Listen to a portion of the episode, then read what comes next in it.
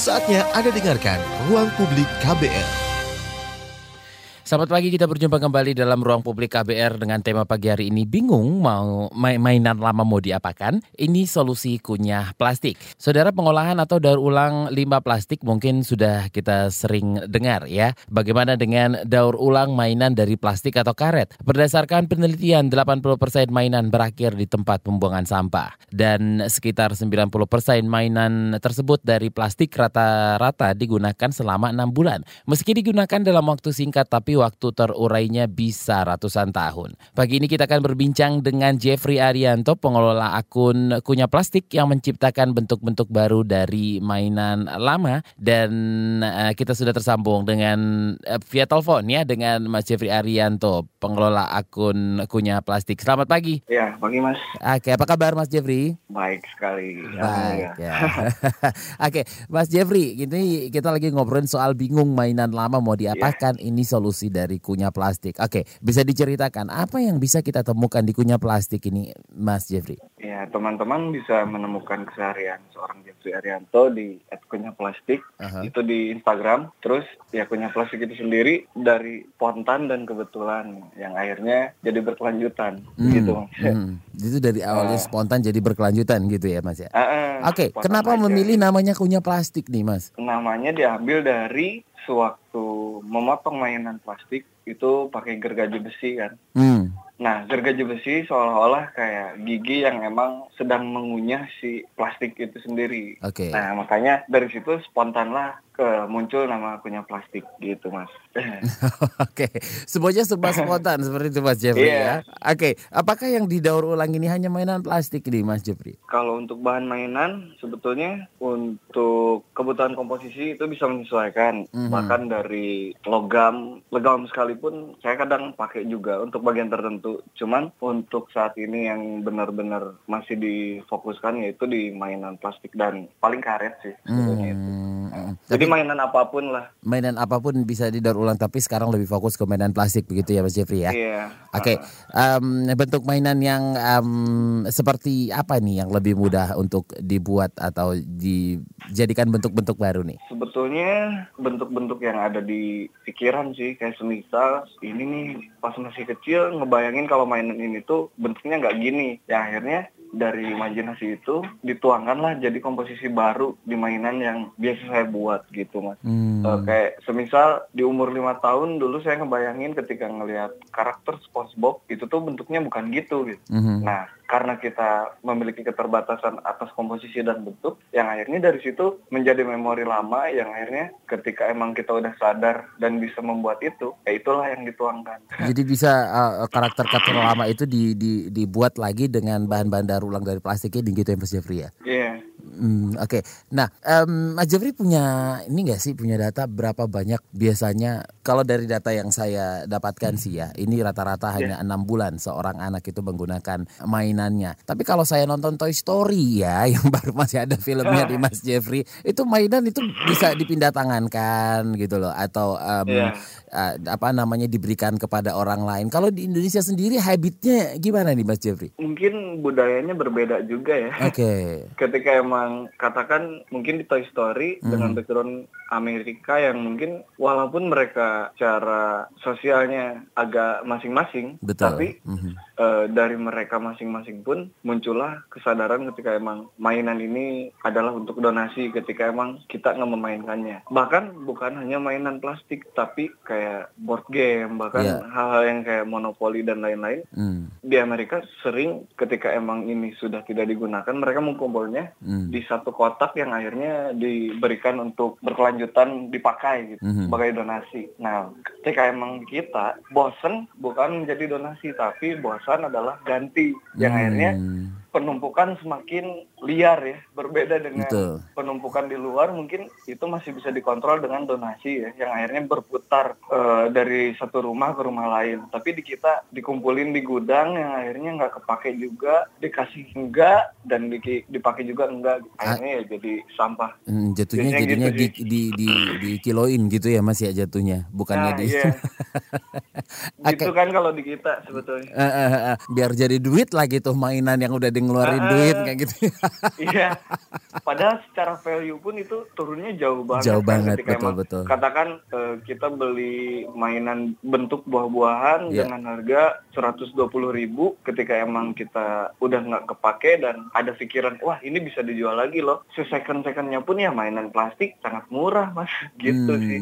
Terus ya paling di kilo pun cuma 8 ribu 10 ribu. Secara hmm. value udah turun banget. Makanya itu sih sebetulnya yang bikin ya udah deh daripada kita nggak bisa memulai dengan culture yang emang susah kita adaptasi ya ya udah deh mungkin ini cara saya gitu hmm. akhirnya gitu juga atau atau atau ada kecenderungan mungkin seorang uh, orang bukan seorang orang tua yang ada di Indonesia itu menggunakan mainan uh, lama um, itu tidak akan membuat apa namanya kesehatan kesehatan sendiri untuk anak-anaknya berpengaruh nggak sih mas pernah melakukan survei seperti itu nggak sih mas Jeffrey? Uh, sebetulnya kalau survei belum, cuman hmm. dampak untuk dari orang tua ke anak-anaknya itu sebetulnya dari seberapa bebas sih ketika anak meminta uh, orang tua memberikan? Itu dari itu juga sih. Dari hmm. dari bujuk rayunya ketika mungkin masuk ke salah satu mall pasti di situ ada banyak display mainan kan. Ketika emang anaknya minta mungkin orang tua secara psikologi pun ada satu cara kan untuk oh nah nanti ya di rumah juga masih ada yang ini nanti hmm. ini ya. Dengan hal kayak gitu sih sebetulnya. Uh, upaya upaya untuk lebih ke mensiasatinya sih kalau menurut saya. Karena uh, saya pribadi pun di rumah nggak ada. Nggak banyak sampah plastik eh mainan plastik itu karena orang tua dari sejak saya SD sampai SMP selalu bilang seperti itu. Dan itu dampaknya adalah di rumah aman-aman saja gitu tidak ada penumpukan kayak itu tadi. Hmm, gitu mas. oke. Okay. nah um, Mas Jeffrey bisa dijelaskan butuh berapa uh, lama nih ya? Butuh berapa banyak mainan lama untuk membuat sebuah barang baru maksudnya? Uh, jumlahnya sih sebetulnya bisa sangat tak terbatas hmm. tergantung seberapa jauh kita akan berpetualang ya maksudnya berpetualang itu ketika emang kita masuk ke suatu katakan masuk ke suatu kota kita di situ akan menemui banyak hal dan banyak bentuk ya nah hmm Ketika emang katakan kita akan lama di satu kota itu, kita harus memerlukan jumlah yang banyak untuk tiap hari dan setiap perjalanannya. Tapi ketika emang katakan kita hanya uh, dengan hitungan yang sebentar, dengan lima potongan pun kita bisa sih membuat karakter atau membuat bentuk baru. Hmm. Dengan lima potongan ya balik lagi ke anatomi gitu. Kalau hmm. saya ada kepala, tangan, badan dan kaki itu pasti ada. Oke. Okay. Berangkat dari situ. Berangkat dari situ. Jadi rata-rata contoh mainan yang diproduksi eh, uh, atau didaur ulang oleh kunyah plastik ini adalah apa namanya karakter boneka seperti itu ya Mas Jepri ya? Iya pasti sih karena ketika emang katakan keterbatasan bentuk yang sebelumnya pun itu udah menjadi kriteria awal sih maksudnya ketika emang kriteria saya harus membuat kepalanya harus gini tangannya harus gini itu sangat sulit karena memulainya adalah dari bentuk-bentuk yang sudah ada mm-hmm. ya makanya komposisi anatomi itulah yang saya pakai dan membentuknya sampai akhirnya berbentuk absurd gitu. Mm. Oke, okay. uh, eh, Mas Jeffrey, apa saja nih alat-alat yang dibutuhkan untuk mendaur ulang? Sebetulnya cuma gergaji besi, yeah. terus cutter juga, tang atau mungkin kalau di saya disebutnya gegep. Mm-hmm. Dan gunting dan obeng juga. Obeng itu ada obeng plus sama obeng minus. Itu juga ya langkah-langkah. Misalnya nih ada ada pendengar KBR yang pengen mencoba atau mendaur ulang mainan lama. Uh, hal-hal yang dipersiapkan adalah ya seperti yang Mas Jeffrey sebutkan tadi. Seperti itu ya Mas Jeffrey ya. ya? Uh, sebetulnya langkahnya langkah awalnya adalah tanyakan, terus hmm. kumpulkan, uh, lalu bayangkan dan ciptakan. Uh, tanyakan adalah ketika melihat tumpukan di gudang, tanyakan dulu apakah ini masih dipakai atau hmm. tidak. Hmm. Terus kumpulkan, kumpulkan bagian-bagian tertentu yang berpotensi untuk menjadi bentuk baru. Terus bayangkan ketika emang oh ini kayaknya lebih bagus deh kalau tangannya ini, kalau kepalanya ini dan ciptakan ya memulai untuk memproduksi gitu. Hmm.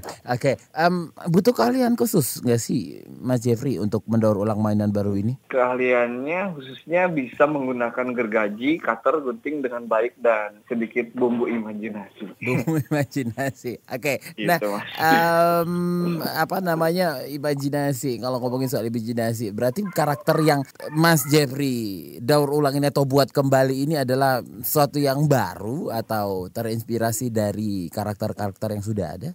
Sebetulnya lebih ke nostalgia juga sih. Ketika emang yang saya tadi sebutkan di umur lima tahun saya melihat karakter SpongeBob yeah. yang seharusnya bentuknya seperti apa, yang akhirnya baru bisa terwujud setelah di umur saya 20 tahun gitu. Jadi imajinasinya itu yang diarahkan dan di lebih diarahkan oleh imajinasi yang lama yang akhirnya bisa dilakukannya di hari ini gitu. Hmm, Oke, okay. nah dalam sebuah wawancara tujuan awal Mas Jeffrey mendaur ulang mainan ini uh, lebih untuk menciptakan karya seni bukan untuk lingkungan. Nah kalau sekarang apakah tujuannya ini sudah berubah atau gimana nih Mas Jeffrey? Sementara ini sih masih sama. Masih sama. Yang akhirnya hmm. uh, ingin pada keduanya ya ketika emang karena terjerumus di seni mm-hmm. ya akhirnya pengen di situ juga dan lingkungan ya utamanya untuk sebagai upaya upaya mengurangi aja gitu. hmm, tetap ke seni ya dan untuk ke lingkungan mm-hmm. itu ya mungkin ya bonus yang akan di apa namanya didapatkan dari hal didapatkan um, oke okay.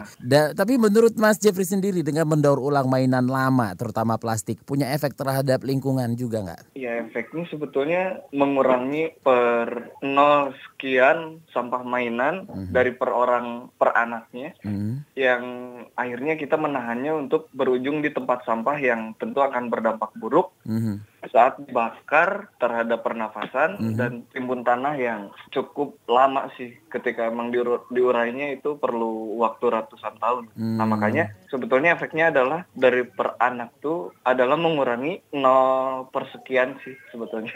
Oke. Okay. 0, sekian. Ya kita angkat dulu telepon ada siapa? Bapak Ali di Manado. Pak Ali selamat pagi. Ya selamat pagi Mas Don dengan siapa narasumbernya Mas Don? Kita ada Mas Jeffrey Arianto pengelola akun kunyah plastik nih, Pak Ali. Uh, Mas Jeffrey Haryanto, selamat pagi. Boleh bertanya pertama begini, Mas Jeffrey, apakah mainan plastik ini tidak bisa, eh, maksudnya bisa dijaga keamanannya dan kesehatannya tidak bisa termakan oleh adik kecil nanti karena kan bahan plastik kan apalagi yang mengandung polistiren kan sangat berbahaya. Hmm. Begitu juga kandungan zat-zat berbahaya seperti kadmium, merkuri maupun arsen dalam mainan plastik itu kan juga berbahaya. Hmm. Bagaimana cara mengantisipasinya dan bisa menjaga kesehatan dan keamanan? Dan dan ketiga, Anda bisa membuat mainan SpongeBob figurnya. Apakah juga bisa membuat figur karakter action seperti Avenger hmm. atau Justice League atau hmm. uh, kayak X-Men? Yeah. Kira-kira bagaimana uh, imajinasi Anda, Mas Jeffrey? Itu saja. Terima kasih dan selamat pagi. Yang pertama dulu, ini aman gak sih, Mas Jeffrey untuk anak-anak? Ya, ketika emang aman atau tidak, sebetulnya tidak ya. Cuman hmm. karena industri pun udah memakai bahan itu untuk standarisasi yang mungkin nggak semua orang paham juga ya. Mm-hmm. Ya itu balik lagi ke orang tua ketika memang mengizinkan nggak sih ketika mainan saya dinikmati oleh anak-anaknya. Gitu mm. maksudnya dinikmati secara visual atau secara uh, interaksi tangan ketika dia membayangkan dia bisa mengobrol dengan mainan itu sebetulnya dari itu ya hmm. terus tahap bahaya sebetulnya da adalah dari bagaimana orang tua memperingatinya gitu kayak mengasih tahu oh itu nggak boleh loh gini gini gini intinya mengedukasi dari orang tuanya juga sih oke okay. uh -uh. nah pertanyaan selanjutnya apakah anda bisa membuat figur karakter superhero lainnya katakan superhero sebetulnya untuk inspirasi sih bisa cuman kalau untuk cara bentuk yang tadi kan disebutkan juga Avengers yang yang kayak gitu-gitu ya sebetulnya itu tuh cara bentuk itu kan hak cipta juga ya yeah. karena Marvel punya copyright juga hmm. yang akhirnya itu cuman bisa diadaptasi adalah sebagai karakter dari bentuknya doang gitu kayak misalkan hmm. oh uh, ketika emang bentuk tangannya pengen seperti spider nah misalnya gitu atau okay. bentuk ininya pengen kayak green light nih hmm, ada sayapnya kayak ini gitu pakai bawa palu kayak Thor misalnya bisa inspirasi nah, dari situ ya. Uh -uh.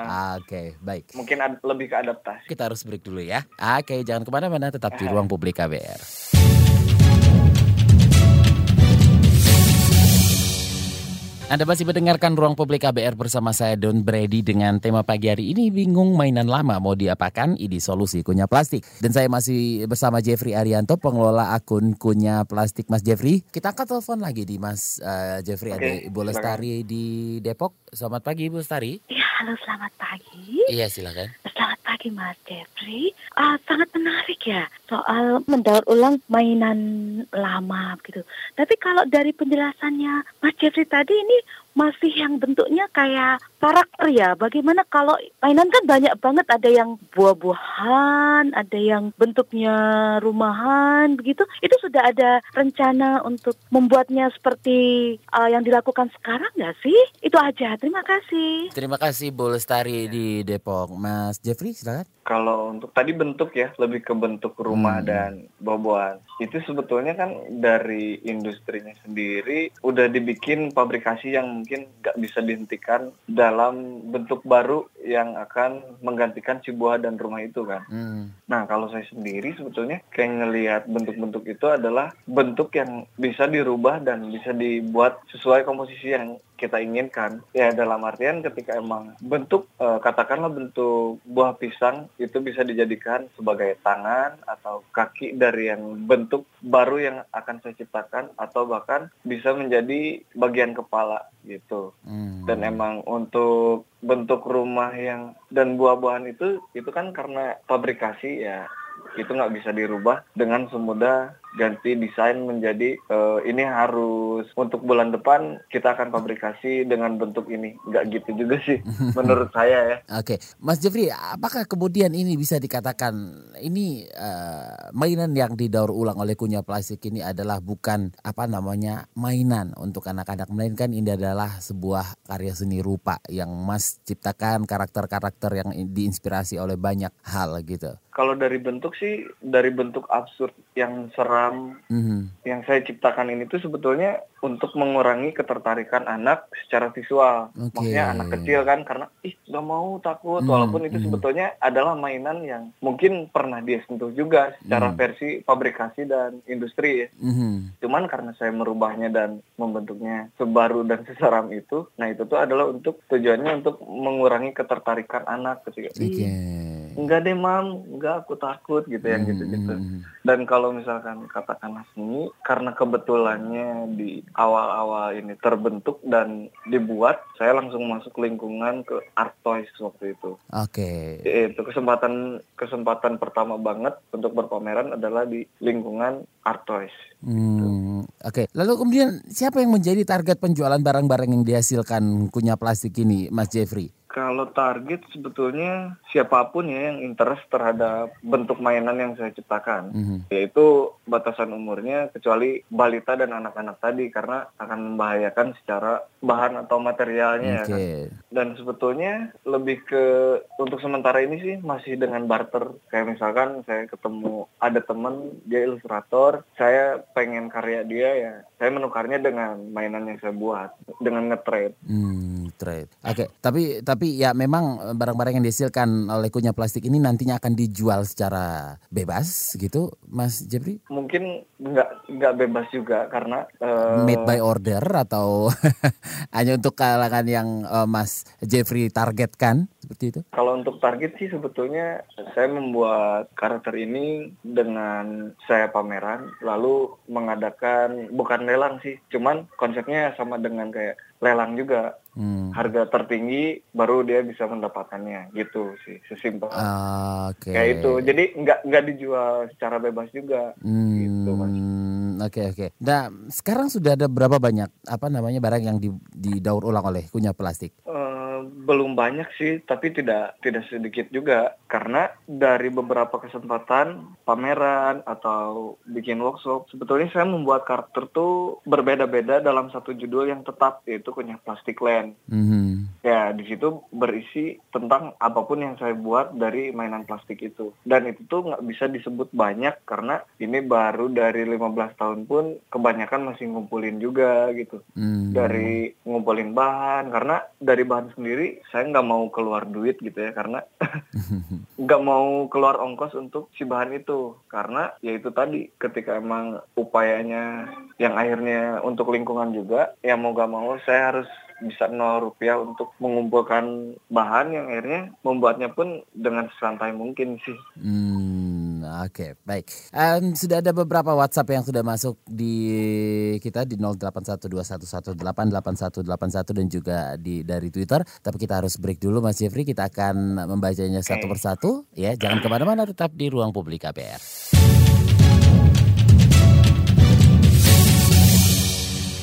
Anda masih mendengarkan Ruang Publik KBR bersama saya Don Brady dengan tema pagi hari ini. Bingung mainan lama mau diapakan? Ini solusi kunyah plastik. Saya masih bersama Jeffrey Arianto, pengelola akun kunyah plastik. Mas Jeffrey. Ya. Ya, ini kita bacain beberapa WhatsApp yang masuk dan juga dari Twitter ada. Oke, okay, namanya Arus is my nickname. Oke, okay, at an Rusmana satu. Jadi ingat film Toy Story edisi satu. Oke. Okay. Kalau saya yang paling fresh ya Toy Story 4 nih.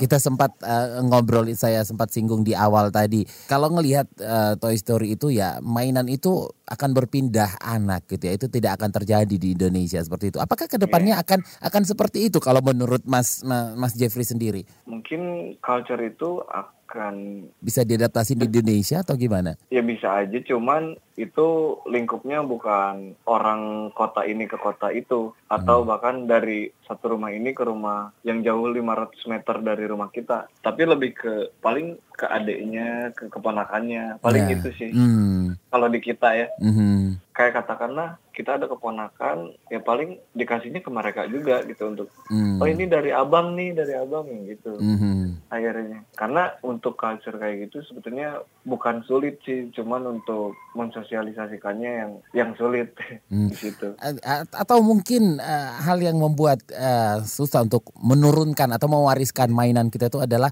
selera anak-anak itu berbeda kan bisa kita lihat dari Toy Story ini jadi bahas film mm-hmm. Toy Story kita jadi sama Jeffrey ya itu ya. Karakter favorit anak-anak itu itu akan berbeda-beda setiap anak. Itu apakah mempengaruhi kalau menurut Mas Jeffrey sendiri? Itu sebetulnya bisa mempengaruhi hmm. dan bahkan sangat bisa mempengaruhi karena setiap anak mereka pasti memiliki tokoh idola ya. Mm-hmm. Kayak sebetulnya saya pribadi pun dari Toy Story lebih menyukai Buzz Lightyear daripada mm si Woody-nya. Woody, oke. Okay. uh, nah, sesimpel itu, yeah. mungkin itu bisa menjadi salah satu faktor yang mungkin uh, dia bakal men sangat menolak ketika mainan bekas itu nggak ada dari kemauan dia sendiri gitu. Betul. Kayak kayak misalkan walaupun dengan jumlah satu kardus melawan satu karakter boneka hmm. dari yang dia inginkan itu akan sangat berpengaruh ketika emang kardus itu dengan banyak mainan mungkin dia akan si anak itu akan sangat dengan mudahnya menolak tapi ketika emang dengan satu karakter aja yang dikasihin tapi itu sesuai dengan kemauan mungkin itu bisa yang diambil betul. Satu karakter Simple favoritnya itu. itu akan mengalahkan 10 atau lebih mainan lainnya seperti itu ya Mas uh -uh, Jeffrey ya? Iya. oke okay, baik. Kita bacain WhatsApp dulu. Ada Wahyu di Depok. Saya sudah cek Instagramnya punya plastik. Hasil karyanya sangat menarik. Tapi kalau buat dijadiin mainan mainan anak uh, saya nggak yakin katanya. Gimana nih Mas Jeffrey balik lagi ke pertanyaan yang tadi ya mm-hmm. sebelumnya sebetulnya udah di udah dijawab juga ya yeah. karena mainan ini tuh sebetulnya targetnya bukan untuk anak-anak lagi cuman karena pertama faktor dari bahannya dan kedua tuh saya sebetulnya men menjadikan satu dari bahan plastik yang tipe ini ketemu dengan bahan plastik yang tipe ini itu sebetulnya lebih berbahaya ketika emang tangan anak yang memegangnya tapi ketika emang remaja dan dewasa ya itu masih bisa oh ini kayaknya lebih bagus untuk di meja kerja deh. Oh ini lebih bagus ini. Hmm. Dan cara interaksi pun bukan untuk dimainkan yang akhirnya sampai digigit lah atau hmm. eh, setelah memainkan itu langsung makan. Itu kan sebetulnya eh, udah dibatasin juga. Cuman ketika mungkin orang tua memikirkan dan mindsetnya adalah mainan itu untuk anak-anak sebetulnya gitu kan yang akhirnya tadi mas yang di Depok itu berpikiran bahwa mainan ini nggak bisa untuk anak untuk anak dan nggak bisa untuk anak itu sangat salah karena menurut saya anak itu hanya bisa kalau dari konsep saya anak itu bisa merubah mainan itu bukan menikmati mainan yang setelah itu dirubah hmm. gitu mas lebih ke dia menjadi praktisi untuk merubah si mainan itu bukan untuk menjadi penikmat kembali dari si mainan baru yang telah tercipta bukan okay. gitu mas baik dari Nungki di Jakarta apa Kunya Plastik juga menerima kiriman mainan lama menerima sekali dan menerima sekali ya itu yang saya butuhkan. Oke, okay, gitu. ke mana nih Mas Jeffrey? Eh, harus mengirim dan harus mencari informasinya? Bisa di app-nya plastik uh-huh. di Instagram. Oke. Okay. Uh, di di situ di bio ada juga kontak saya, bisa kontak saja di WhatsApp atau bahkan di DM pun akan saya jawab juga. Hmm. Untuk berkelanjutan uh, bagaimana mengirim kan ini perlu ongkir yang gitu-gitu hmm. bisa dibicarakan juga. Oke. Okay. Gitu. Sekali lagi at kunyah plastik. Ya. Okay. Instagram. Di Instagram ya, dicari informasinya di sana, DM deman sama Mas Jeffrey juga boleh di sana ya. Oke. Okay. Okay. Dengan Dewi di Padang, saya tertarik untuk melakukan daur ulang mainan lama seperti yang Mas Jeffrey lakukan dengan ponakan-ponakan hmm. saya, dengan ponakan-ponakan saja ya. Apakah saya bisa belajar juga? Bisa dan itu belajarnya cukup simpel sih hmm. itu dengan menyiapkan beberapa peralatan tadi ya seperti gergaji, cutter, tang gunting dan gegep itu sebetulnya mbaknya bisa dengan mengawasi keponakan-ponakannya untuk membantu memotongnya dan ketika emang menggabungkan dan menempelnya itu bisa uh, keponakannya langsung yang berimajinasi dan melakukannya. Terus ya seperti Mas yang di Depok tadi sebetulnya kan itu terlalu mindset ya secara berpikirnya. Berbeda dengan Mbak yang sekarang. Hmm. Nah maksud saya itu tujuannya adalah anak-anak kecil adalah sebagai kreatornya bukan sebagai apresiatornya. Betul. Gitu. Hmm, Oke. Okay. Dari Danang di Surabaya mainan plastik saat ini terbilang murah. Jadi terjangkau untuk membelinya kapan saja kita mau. Jadi mainan itu sekarang menumpuk Oke, okay, jadi uh, banyak mainan plastik yang sangat murah jadi menumpuk gitu, hmm. maksudnya kata Mas Nanang. Oke, okay, baik, uh, Mas uh, Jeffrey tadi uh, Mas Jeffrey juga sempat apa namanya menyinggung soal pernah ikutan yang namanya pameran seni rupa ya. Gimana tanggapan masyarakat atas karya-karya Mas Jeffrey so far? Tanggapannya sih kayak dari teman-teman sendiri kayak wah keren ya bisa kepikiran nih, mm -hmm, wah padahal padahal gue juga bisa nih bikin kayak gini mm. uh, itu dari teman-teman mm. terus dari kenapa nggak gue yang bikin dari dari hal yang itu yang paling banyak ya terus mm. kebanyakan sih kayak boys will be boys yeah. padahal sebetulnya bukan dari itu juga karena dari kebutuhan anak berbeda ya cuman yang menurut saya yang akhirnya menyimpulkan ini lebih ke emosional saya yang akhirnya bernostalgia di antara balas dendam gitu balas dendamnya tuh yaitu ketika emang saya sewaktu SD jarang dibeliin mainan hmm. yang akhirnya sekarang bisa bersentuhan ya terciptalah punya plastik itu gitu. Hmm, Oke, okay. nah yang terjun ke pengolahan atau daur plastik ini bisa dibilang um, maksudnya daur ulang plastik ya bisa dibilang yeah. sudah banyak. Bagaimana dengan yang mengolah mainan lama dalam pengamatan Mas Jeffrey sudah banyak, Mas Jeffrey? Sebetulnya ini sebuah upaya juga ya yang akhirnya uh, untuk mengurangi 0, sekian sampah mainan berakhir di tempat sampah yang itu tadi. Mm-hmm. Terus ini tuh adalah perubahan peran dari sampah mainan plastik ini menjadi material baru untuk menciptakan bentuk komposisi baru gitu. Mm. Dan untuk dikonsumsi oleh remaja dewasa sampai dewasa bukan untuk anak-anak. Ketika katakan, lah terus mainan itu kan sebetulnya untuk anak-anak. Nah, anak-anak adalah si kreatornya. Mm-hmm anak-anak adalah yang akan menciptakannya, bukan untuk sebagai penikmat gitu. Begitu Mas. Oke. Okay. Da, uh, WhatsApp lagi nih maksud dari Tuti di Jogja, ada karakter yang belum bisa Mas Jeffrey wujudkan? Sebetulnya karakter dengan bahan-bahan karet seperti boneka bayi dan bahan-bahan Barbie sih sebetulnya. Hmm, Itu yang belum. Oke. Okay. Kenapa Mas? Apakah karena belum kepikiran karakternya atau bahannya yang memang susah untuk diolah? Sebetulnya dari bahan yang sulit didapat sih, karena oh, okay. saya lebih untuk mencari bahan itu adalah nol rupiah tadi kan. Hmm. Terkecuali ongkir kan. Yeah, nah yeah, itu yeah, pun. Uh, di Indonesia sendiri sangat kurang ya untuk bahan-bahan vinil untuk boneka, Kayak boneka bayi kan itu. Ya, ya, ya betul. Uh, dan Barbie pun sebetulnya agak jarang mahal, dibuang kan? juga sih dan Mas. agak jarang dibuang. nah, akan dijadikan koleksi ya. iya, itu antara koleksi dan turun temurunnya sih kalau Barbie. Makanya Iya, iya, ya. itu tuh adalah satu karakter dengan bahan itu yang agak belum tercapai untuk saat ini. Ya, Oke, okay. gitu. Mas Jeffrey, kita akan break lagi dan nanti kita okay. akan ada di segmen terakhir. Saya pengen nanya, um, orang sudah ngelihat hasil karya Mas Jeffrey dengan uh, apa namanya bermacam-macam tanggapan, tapi mereka nggak tahu apa kesulitan Mas Jeffrey di balik menciptakan karakter-karakter baru ini. Nanti dijawab Mas Jeffrey ya. Jangan ke mana-mana, tetap di ruang publik KBR.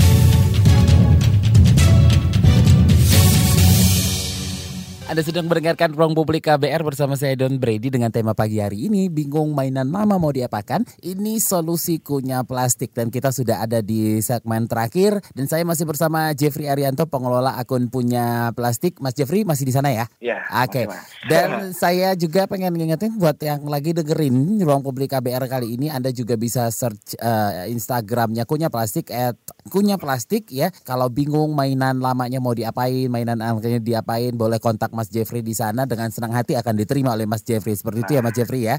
Ya. Daripada dibuang, daripada ditumpuk di dalam gudang atau dalam dus, mending di uh, daur ulang seperti itu ya. Oke. Okay. Ya, nah, tadi kita juga sudah sempat bahas soal hasil-hasil karya Mas Jeffrey yang um, unik. Saya juga sudah search uh, Instagramnya @kunya plastik itu memang well ada yang beberapa tidak sesuai untuk anak-anak tapi ya memang uh, itu membutuhkan apa ya imajinasi yang tak terbatas gitu ya. Ya, uh, iya. itu tidak terbatas. Nah, tantangan apa yang ada di balik pembuatan um, apa namanya karakter-karakter dari kunyah plastik ini, Mas? Mungkin orang hanya ngelihatnya ah cuma nempelin ini dan itu ini dan itu jadi seperti ini. Boleh diceritain nggak sih, Mas Jeffrey? Sulitnya adalah komit di nol rupiah tadi kan. Komit di nol rupiah tadi. Uh, Oke. Okay yang akhirnya berdampak ke pengumpulan mainan bekas mm-hmm. nggak bisa dalam satu waktu yeah. walaupun ada beberapa yang mantap ketika emang mas mas Jeffrey ini aku ada mainan tapi masih dikumpulin ya nah dari yang kayak gitu mm-hmm. yang akhirnya berdampak ke waktu yang nggak bisa bersamaan ketika mm-hmm. emang di satu orang ini masih ngumpulin di satu orang ini pun jawabannya sama gitu ketika emang udah nawarin untuk akan ngasih ya itu itu lagi sih sebetulnya kesulitan hmm. dari ngumpulin si bahan mainan bekas ini itu kesulitannya hanya itu sih untuk saat ini masih masih bisa dihadapi dan yang itu adalah kesulitan yang paling penting dan hmm. belum bisa dikondisikan sama sekali sih. Hmm, Oke okay. itu dari tantangan yang paling uh, sering apa namanya yang peng apa namanya paling yang gimana mas? belum intinya yang masih belum belum ada solusinya. No, yang nol rupiah tadi ya. Oke okay, bagaimana soal eh, kreasinya nih Mas uh, Jeffrey? Apakah Mas Mas Jeffrey sendiri nih di tim punya plastik ini? Apakah rame-rame mikirin kita mau buat apa nih ya gitu loh? Oh, saya sendiri sih. Sendiri ya. Oke. Okay. Oke. Okay. Nah, oke. Okay. Tadi uh, dari satu karakter itu butuh berapa mainan, bahan mainan uh, Mas Jeffrey? dari satu karakter itu biasanya dari empat atau lima potongan mainan. Hmm yaitu berangkat dari anatomi yaitu kepala, badan, tangan dan kaki. Oke, okay. oke, okay. Mas Jeffrey, ketika mendaur ulang mainan ini, apa hal-hal yang bisa didapat selain tentunya mengurangi sampah plastik yang pada akhirnya nanti berakhir di tempat sampah? Beberapa hal yang bisa didapat ialah nostalgia, hmm. uh, terus emosional itu balas dendam ketika emang kecilnya gimana dengan mainan Betul. itu akan sangat berpengaruh. Terus uh, yang bisa didapat kita bisa membayangkan itu imajinasi ya, membayangkan bentuknya bagus seperti ini, seperti itu atau bagaimana gitu. Terus petualangan, maksudnya petualangan itu sebetulnya ini dari hal-hal yang saya lakukan itu sering akhirnya bisa kebawa ke mimpi juga gitu. Kayak okay. misalkan tiba-tiba kita ada di scene scene Toy Story yang emang diserang juga gitu sama yeah. mainannya. Okay. Saya pernah ada beberapa kali di scene itu di mimpi saya. Oke. Okay. mainan yang uh, karakter-karakter yang Mas Jeffrey ciptakan itu menyerang Mas Jeffrey seperti itu ya? Ah, ya itu sangat nyata juga sih sebetulnya bukan hanya sekedar cerita di film ternyata saya pun mengalaminya beberapa kali gitu. Oke, okay. tapi ya menarik sih ya Toy Story itu. Tapi memang kalau bisa dibilang mainan kita itu punya soul juga nggak sih Mas Jeffrey? Iya. Iya ya. Mas Jeffrey mengamini hal itu nggak sih? Uh, gimana mas mengalami apa? Enggak maksudnya mengiyakan kalau uh, oh, mainan iya. kita itu uh, punya soul sendiri ketika mereka harus dibuang mereka akan sedih iya. gitu. Iya karena sebetulnya kan mainan itu perannya hanya untuk kita mainkan. Okay. Tapi kita nggak bisa mempermainkan si mainan ya sesepele itu gitu. Hmm. Kita harus hmm. bertanggung jawab juga intinya. Oke okay, betul. Uh, ketika katakan pas masih kecil kita nggak bisa main sama teman-teman ya kita biasanya sendiri pun kita bisa tenang dengan adanya mainan. Hmm. Sesimpel itu sih sebetulnya. Wow, luar biasa menarik ya. Peran mainan. ya. Walaupun hanya sekedar mainan, jangan dimainin gitu ya mas ya. Nah itu. walaupun itu kayaknya.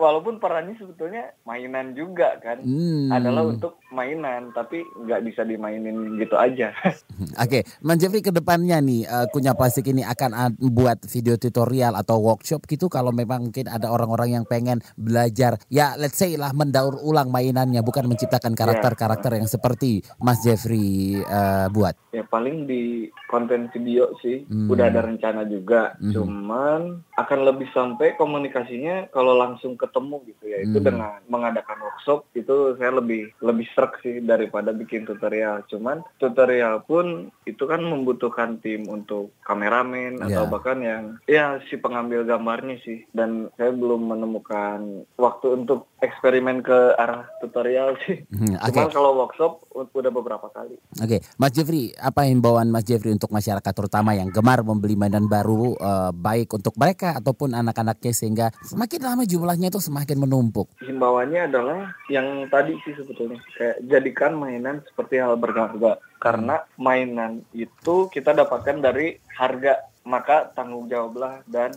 mainkan main mainan kalian seperti uh, mainan pada pada perannya gitu. Hmm, Oke, okay, baik. Mas Jeffrey, Mas Jeffrey ini ada di Bandung ya? Iya, saya di Bandung. Nah, Oke, okay, nanti kalau main-main ke Bandung boleh dong ya lihat-lihat uh, koleksi kunyah okay. plastik ya. Oke, okay, baik. Terima kasih Mas uh, Jeffrey atas um, obrolan kita pagi ini. Sukses terus Mas Jeffrey. Ya. Selamat pagi. Terima kasih Mas. Iya, oke. Okay, okay. Pagi.